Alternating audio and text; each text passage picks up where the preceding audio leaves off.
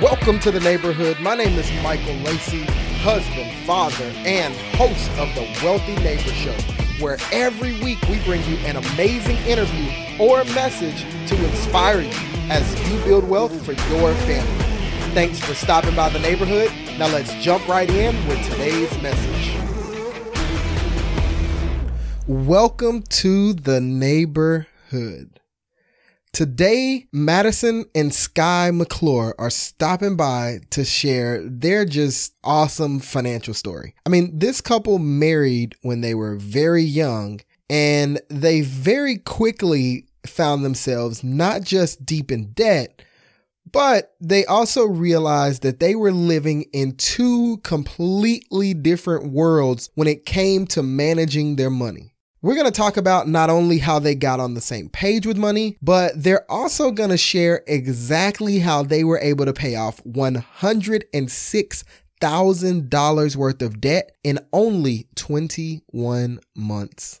I am so excited for you guys to hear from this fun, energetic couple. So, first, let me just say thank you, Madison and Sky, for stopping by the neighborhood today. I really appreciate it. And so, now the first question I have to ask you guys is how did you even meet?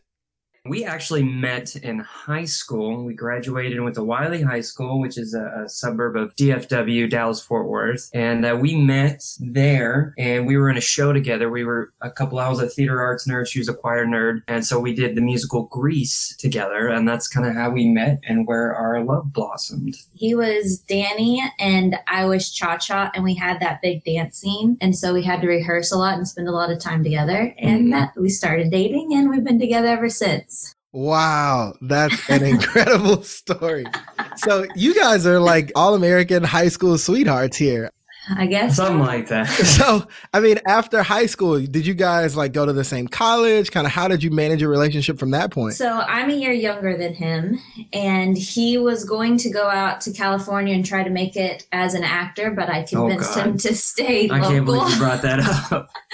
and uh, so he went to the local community college where I did my senior year in high school, and then we went off to a four-year college together, and we went to the same university. We mm-hmm. got married right right when we graduated, because we graduated college at the same time, we just meticulously planned our life around our relationship. Did you say you convinced me? Uh huh. Okay, yeah, she convinced me. I couldn't deal with. I actually went out to LA with a buddy of mine to Beverly Hills just for like a week or two over the summer after graduating, and I was just so homesick for her specifically. I was like, I can't do this. I don't whatever. I don't care whatever I do. I just want to be here with her. But actually, rewind just a second. Back in high school, we took those little uh, love matchmaking kind of tests around Valentine's Day, and of course, we were in two different grades. Uh, but we, we both took those tests and we both got each other's number one matches out of it. It was a big school too. like, and we didn't really know each other. We just kind of knew of each other. We had, we shared some similar friends. Uh, so I always like to come back to that, that that's a kind of destined to be as cheesy as that sounds. That sounds super cheesy when I say that. but I think that's so cool. Like worth mentioning. Uh, no, I love it. I love it. Like Madison said, we uh, we stuck around for community college. I did while she finished up high school, and then we went to the great University of North Texas, which is just north of Dallas. I saw this awesome Instagram post that you guys made a little bit ago. It was kind of a flashback, and you were like, This is the last time that we were debt free. Talk to me about that time and then how you found yourself in so much debt and how much debt you ended up with. Yeah, so I think it's same for the both of us. We don't come from any grandeur where we come from two working families who just kind of live the average middle class life. Uh, both of our parents still are paying on their student loans. Um, so we just, we didn't know any different. We just thought that's what you do. You go to school, you take out loans, you pay on them the rest of your life. So mm-hmm. as we're heading to school, we both take out student loans. And I was 18. He was 19. He paid for his first year of a community college with cash, so that's good. Mm-hmm. Um, but that's just what you did, and there was no questions about it, no anything. I graduated in three years. He graduated in four. Three, yeah, so four altogether. And by the time it was all said and done, he was an RA, so he had a little less than me because um, he didn't take out for living expenses, and so I think he ended up with twenty two thousand for undergrad. I did take out loans for the living expenses, and so I ended up with closer to thirty four. And nobody really batted an eye at it. They're oh, just no. like, okay, now you get Yeah. a job and you start paying on them. Mm. And he got a job with university. And so we both got to get our master's degree for free pretty much, which is great. Yeah. Um, so we just were paying very, you know, the bare minimums on our student loans after we got married, after we graduated undergrad. And that was like $25 a month or something crazy like that. So Jeez. Literally no movement in going down. And then as soon as I graduated with, or we graduated with our masters and I got a big girl job, we financed a car. Yeah. yeah. Now you're So moving on we- up. Yeah. yeah, exactly. So in the span of uh, four years, we had two degrees and two cars, and that was the bulk of what our debt was. Yeah. So you guys graduate and you have these student loans, right? Mhm. And you got married shortly after that. During that time in college, did you guys have any kind of talks about money or, or conversations about your finances or what you plan to do going forward? You know, um, so like Dave Ramsey says, there's a spender and a saver, you know, the nerd and the free spirit. I'm definitely the free spirit um, and the spender. And I just, I didn't want to hear it. I think there were a few times, of course, when Madison would want to talk about it together. And I don't think I was, maybe she can correct me if I'm wrong. I don't think I was ever rude or Yeah, mean it about wasn't it. any malice or Um, anything. it was more like la la la la la la la. Yeah, it was Out of sight, out of mind. You take, you deal with it. it was one of those it. I trust you, I trust you. quintessential uh, one of those quintessential in one ear out the other topics that i just kind of gave lip service to like oh yeah yeah what whatever that's fine that's great. I don't really we can talk about this later. So we never really had that those serious money conversations. We never uh, or at least together I'm, i know she did by herself but we never looked at all of our finances our debts our liabilities any assets we had which were zero we never looked at those uh, together and just got a broad snapshot nor did we sit down with a strategy or plan at our, the beginning of our marriage. So there was no game plan. Like like madison said we just rolled right through kind of how you're supposed to do things college marriage. You got student loans. Okay time to finance a car get in your first apartment and start stressing about how you're going to buy a house and get into a house. So no to answer your question we really didn't. Of course i know everyone in these financial journey kind of um, segments are like oh if only we could have done things differently in the past uh, of course we would have done it differently too but just like everyone else we, we never really did So, Madison, I have a question for you specifically. You've kind of been labeled as the, uh, you know, the more organized one when it comes to the finances. And so, how did you feel trying to have those conversations and really kind of not getting anywhere with that? I would say uh, at the beginning, I really didn't have an issue with it. I would say from year when we first got married to about year five, I was just like, this is what we're going to do. And he'd be like, okay, that's fine. But year five is when we started kind of moving more towards getting into a home. And uh, once we really got in a home, I felt the burden of the weight of not only our student loans, not only our car loans, but now the weight of this home. It, w- it wasn't until then where I was like, we have to do something else and you have to listen to me.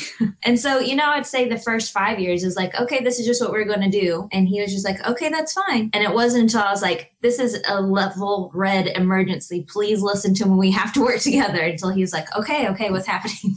Eventually, you came around, Sky. So, for both of you, I mean, what did it take for you guys to, to come together and be on the same page? I would say it wasn't one specific conversation. I would say that we had the code red threat level midnight conversation probably five times before he was like, okay, so this is a real thing. We need to work together on this. Yeah, it was definitely a culmination leading up to a couple of acute conversations towards the end there where I started to see the red flags uh, and a bit about, you know, my journey specifically that informs where we got to. Madison after grad school jumped right into the medical field, her professional job where she felt like she belonged and um, she was doing wonderful things there. So she felt like she was set in a career. And I was still, even after my master's, struggling um, in the education sector and wanting to be maybe in the business or private sector, still trying to find my way and bouncing around because of that in many different entry level positions and receiving those entry level salaries and never sticking with one thing and then and moving up in the in that pay grade in that industry. Um, so I really struggled with identity in my career in um, not earning as much as I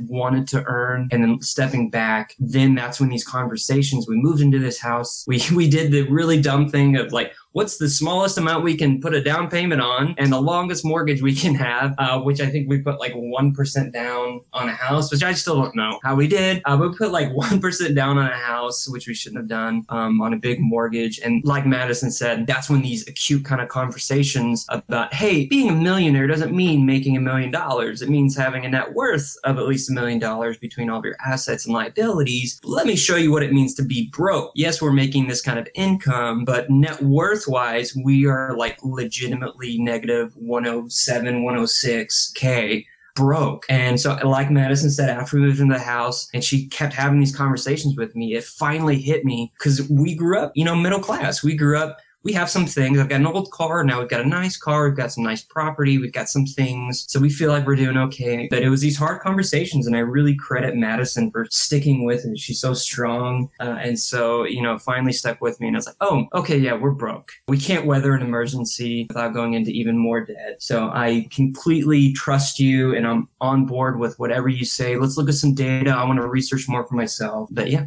so I guess naturally, my next question would have to be, what was that first step that you guys took once you were on the same page together? Obviously, Madison, you had done research and you'd figured out, okay, we're not in a good place. But then from that point, what was that first action step? I think uh, sitting him down and showing him the numbers because he had never seen mm-hmm. or looked at or cared to be involved in the numbers before. I had also at that point been listening to Dave Ramsey podcast and had read the book. And so I sat him down, showed him the numbers, showed him a few of the projections, you know, if, if you want to keep making the minimums and living this middle class lifestyle, this is how long we're going to have this burden. If we step it up and we try to do what we can, this is how much it can shorten us, giving us this much more extra life to live and do whatever we want. Mm-hmm.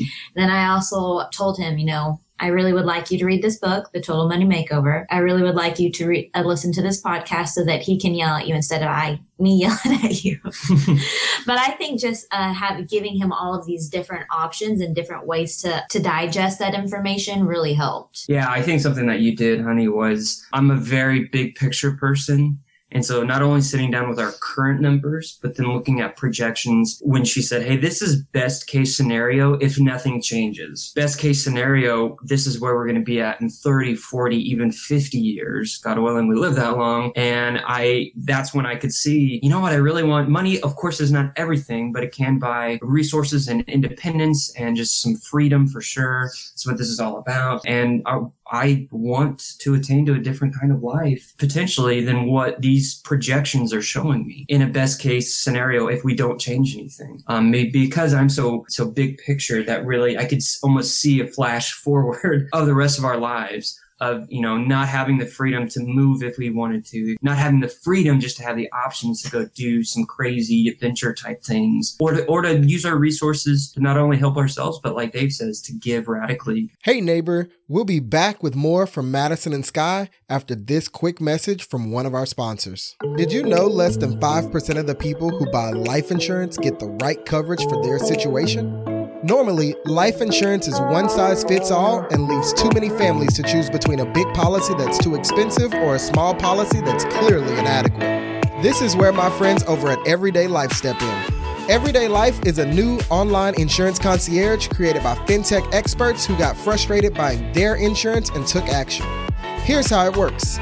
Fill out their free, easy, anonymous questionnaire in under three minutes, and you'll get advice and pricing for a personalized coverage plan that automatically adjusts as your needs change. With more coverage now when your family needs it most, and less coverage down the road when you don't need as much, Everyday Life can save you money both now and in the future. Check out Everyday Life for your free personalized plan at elifelabs.com slash winning to wealth. That's elifelabs.com slash winning to wealth.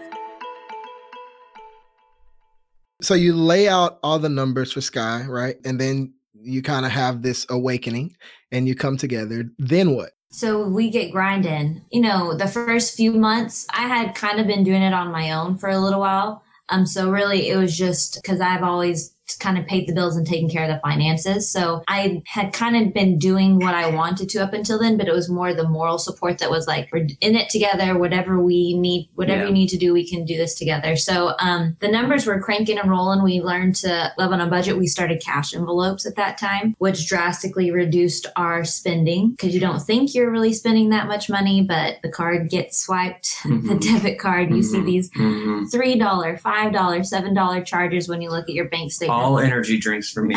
All energy drinks. And so we started uh, giving ourselves, you know, I think it was forty dollars. It's still forty dollars spending cash every two weeks. We budgeted groceries. We started meal planning. We gave our life a lot of structure, um, that kind of gave us these really good habits that are a little bit hard to start, but once you start living it, it kind of gets put on cruise control. Mhm. Where you don't really have to try that much. It just becomes part of your life Yeah. which is good that we started that because of, I would say maybe about six months after we started the journey together, we went down to one income. Yeah, and that's kind of where my specific path came into play and kind of T-boned this whole situation uh, was that I thought I wanted to get out of education and was um, actually offered a sales position with Madison's medical company, her home healthcare company. So I thought, oh, this would be this would be really neat. And so I tried that. And after a month of training and then a month in the field, I was like, oh no no no, I have to call on and sell to hospitals and doctors oh my gosh, I cannot do this. It was a huge detriment to my emotional and my mental health. Kind of all the classic. If anyone out there struggling with depression, anxiety, someone kind of as Madison spoke to, I was very happy go lucky, just you know, not a care in the world. Just, yeah, you do finances. I trust you. Uh, which was very selfish of me just to push that burden on her completely and say,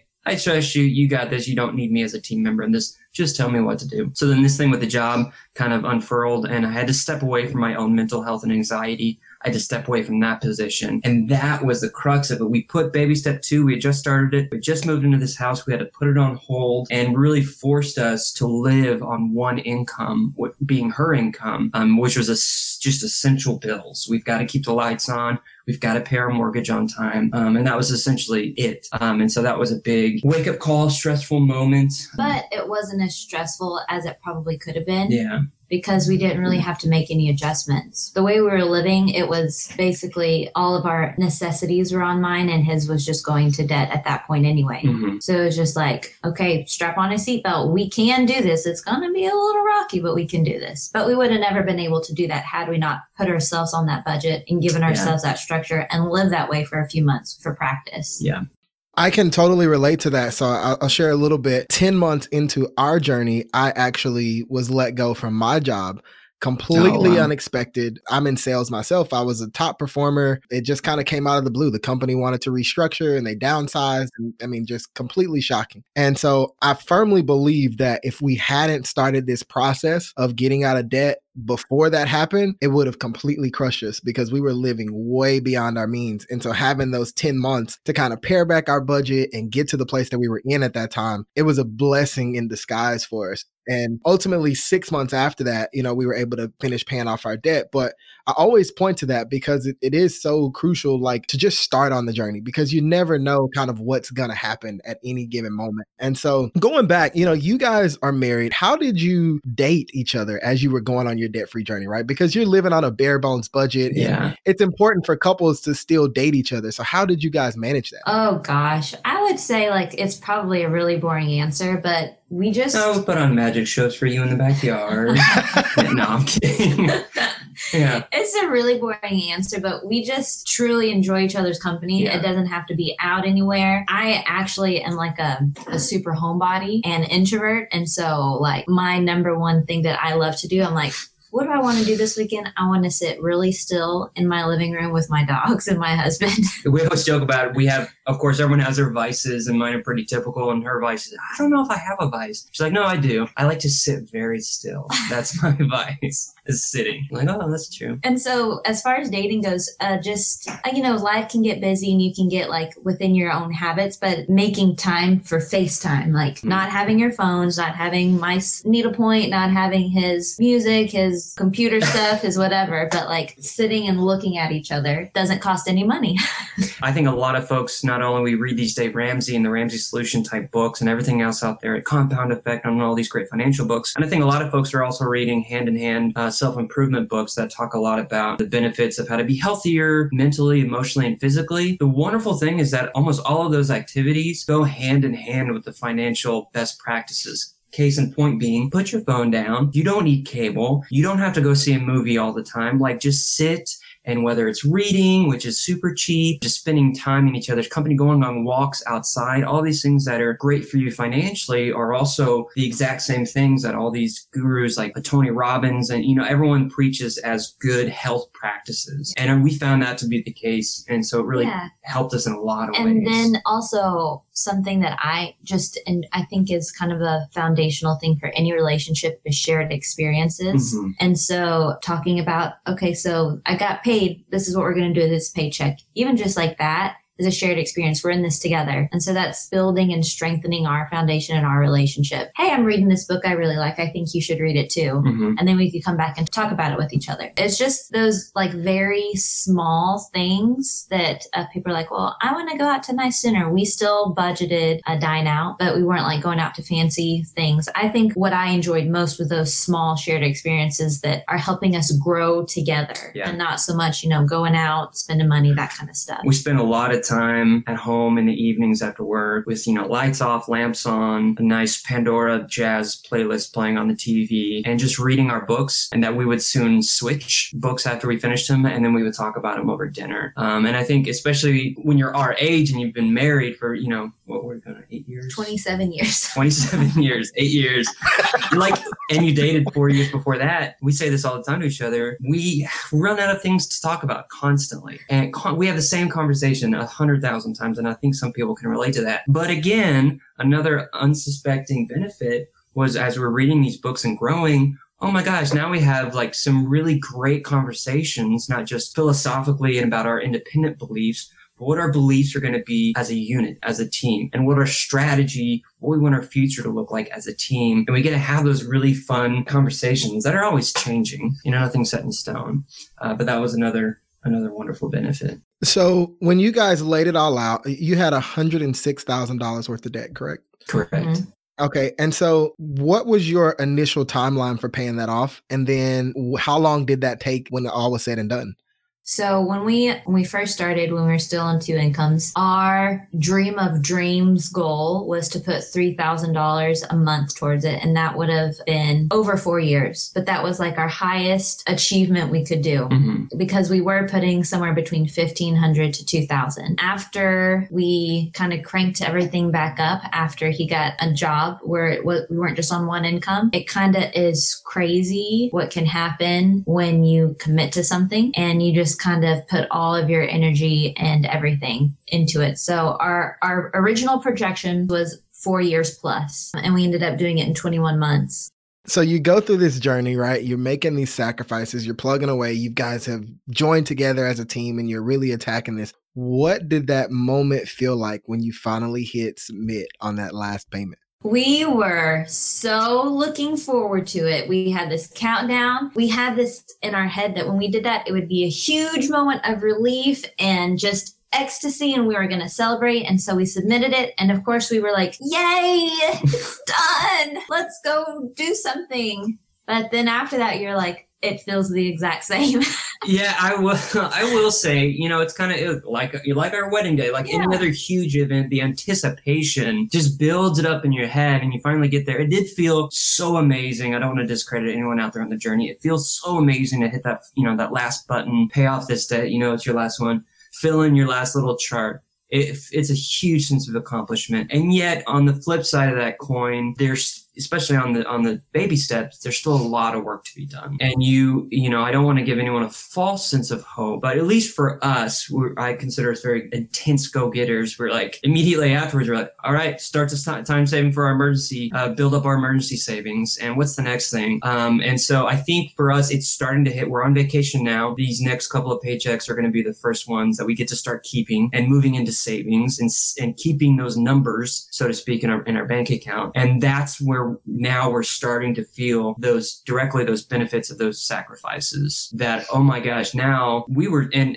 it was funny to see how much we were actually sending out to debt because now it's that same amount we're now keeping we're like oh my god Yeah, so I'd so say much it was a it was a really like exciting moment. Um, but it, bells didn't ring. There wasn't confetti balloons going off everywhere. It was just a, a very small moment between us that was a huge deal for us. But the it was kind of a delayed thing, which Yeah. if you're on this journey, you're very familiar with delayed gratification. Mhm. We're now a month out, and now we're starting to say, "Oh, okay, this is what it feels Yeah. like to keep your money. Okay, I can get on Yeah. board with this." So the reason I asked that question is because I think a lot of people that are going on the debt-free journey, I mean, you 20 months in, 30 months in, 40 months in, however long it's taking, you know, especially when you're documenting it on Instagram and some of these other places, you kind of take that on as your identity, right? Yeah. And then oh wow yeah when you hit that button, you're you have this expectation like, oh, life's gonna be so different now. Yeah But it's like, no, you still gotta clock in tomorrow. You still Yeah. got like Oh, those same so right. responsibilities are still there. Like Yeah. life doesn't end or begin at debt freedom. But I, I love the fact that you brought up the the next step for you guys being the emergency fund and just kind of feeling that freedom because I can totally relate to that. Like even now, we finished paying off our debt in February of 2016. Oh, wow. And so we're almost four years in. And there are times where I still like check my bank account or check our mm-hmm. net worth, and I'm just like, this is nuts. Like I can't even, I can't believe like this is Yeah. happening. And so I'm Oh, that's so certain like as you guys continue to grow, like you're gonna experience those same Yeah. feelings. And for me, it, it almost four years later, it still hasn't gone away. oh that's so, like, amazing That's that's encouraging that's so so encouraging Good. yeah, and that's that's why I wanted to share that because it's it it is like it it's a long process. I always I don't even really refer to it as a debt free journey much anymore. I call it just a part of the wealth building journey. yeah, yeah, no, that's a great way to look at it. because when you when you just focus on the debt like and especially when you're paying it off at such a blistering pace it does end and there's so much more outside of that. Yeah. like Yeah. finance is so much more than being debt free we're coming for you vanguard.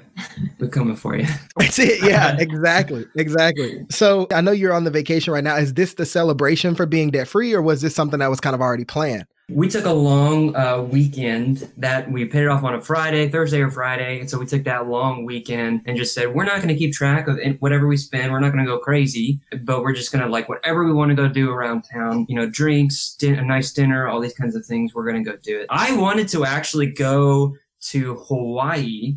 I was like, bro, you need to chill I've never been to Hawaii. I'm like, come on, spend a few grand. Or probably would have been closer to four or five grand because Hawaii's expensive.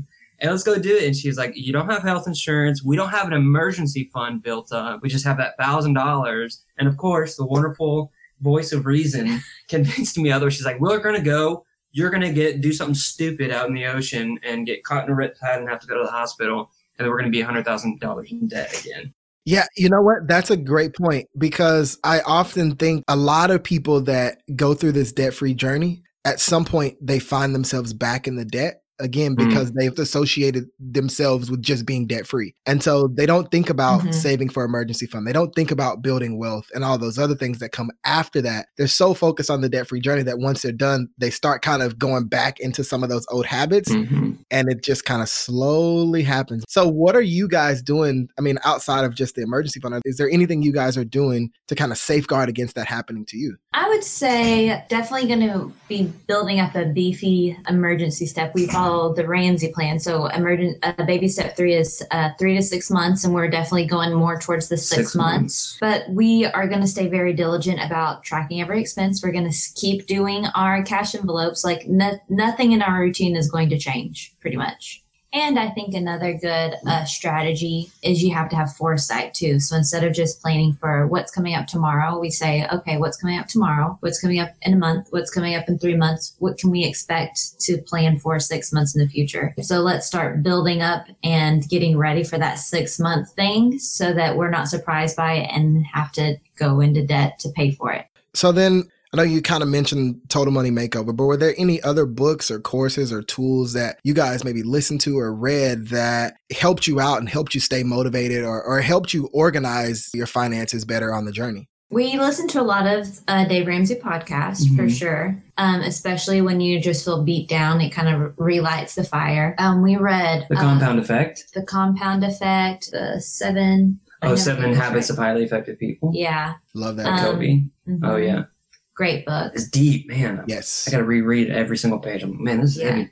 The compound effect and seven habits were two huge ones where it's like just this very small changes can make such huge differences in your life. But as far as finance goes, Simple I path read, to wealth. yeah, we read Simple Path to Wealth, uh, Rich Dad, Poor Dad. I just, you know, those very basic ones where it's like you have to just get your mind right and keep it right, you know? hmm You mentioned a couple of different financial people. You've got Dave Ramsey, you've got JL Collins, Simple Path to Wealth, you've got Kiyosaki, Rich Dad, Poor Dad. And they've all got very different Oh, yeah. perspectives on wealth oh, building. Oh, yeah. So how do you guys plan to filter that and, and what's your plan for building wealth going forward? Great question. Uh, you know, we love Dave's principles. We know he kind of, he specifically, um, I think, targets the masses and keeps his his message very unfiltered and very like essential fundamentals. Um, when we think he is amazing and his his education and the strategy is really great for motivation at large And, for starting. and for starting. people a place to start. and hope and getting people out of debt and beefing up your cash reserves and your capital. Um, we think, or at least I feel, I think Madison does too. We love JL Collins, keeping it simple, investing in some uh, Vanguard index funds and sticking with it through the long haul. I actually think him, him and Ramsey on that more conservative side of things have more in common. And I know for us, that's how we're planning on kind of merging those two beliefs together Yeah. is not necessarily spending our money and taking it to an, an ELP. Because um, we, we did, we went and visited a few financial advisors. And for some of them, like we couldn't get straight answers, and the fees were actually pretty high. And then we read through J.L. Collins' book. We're like, we, we, we're doing a lot of this other stuff, you know, on the computer and through ourselves. We feel like maybe we can, if it's as simple as opening up these accounts and knowing how to structure them tax wise and just sticking with it. Yeah. Um, I think for us, it's, I like that we have kind of read different perspectives so that we can pull and pick our own perspective. But for us, it will be the more conservative route. It just feels too good not to owe anybody any money. And so we're going to probably try to stick with that going forward. We're going to, instead of paying other people, try to pay ourselves as much as possible. So I guess my final question to you guys would be what would you say to the couple out there that maybe they're they've just discovered their debt for the first time. Maybe one of them just discovered and they're bringing it to the other one and, and they're kind of having trouble getting on the same page with each other. They maybe don't know where to start with attacking their debt. What would you say to that couple? I would say I I work in therapy, so I deal with presenting information to people a lot. And if somebody isn't getting something in one way, so if somebody's reading something and they don't understand it, then uh, show that to them in a different way. So I would say bring different modalities.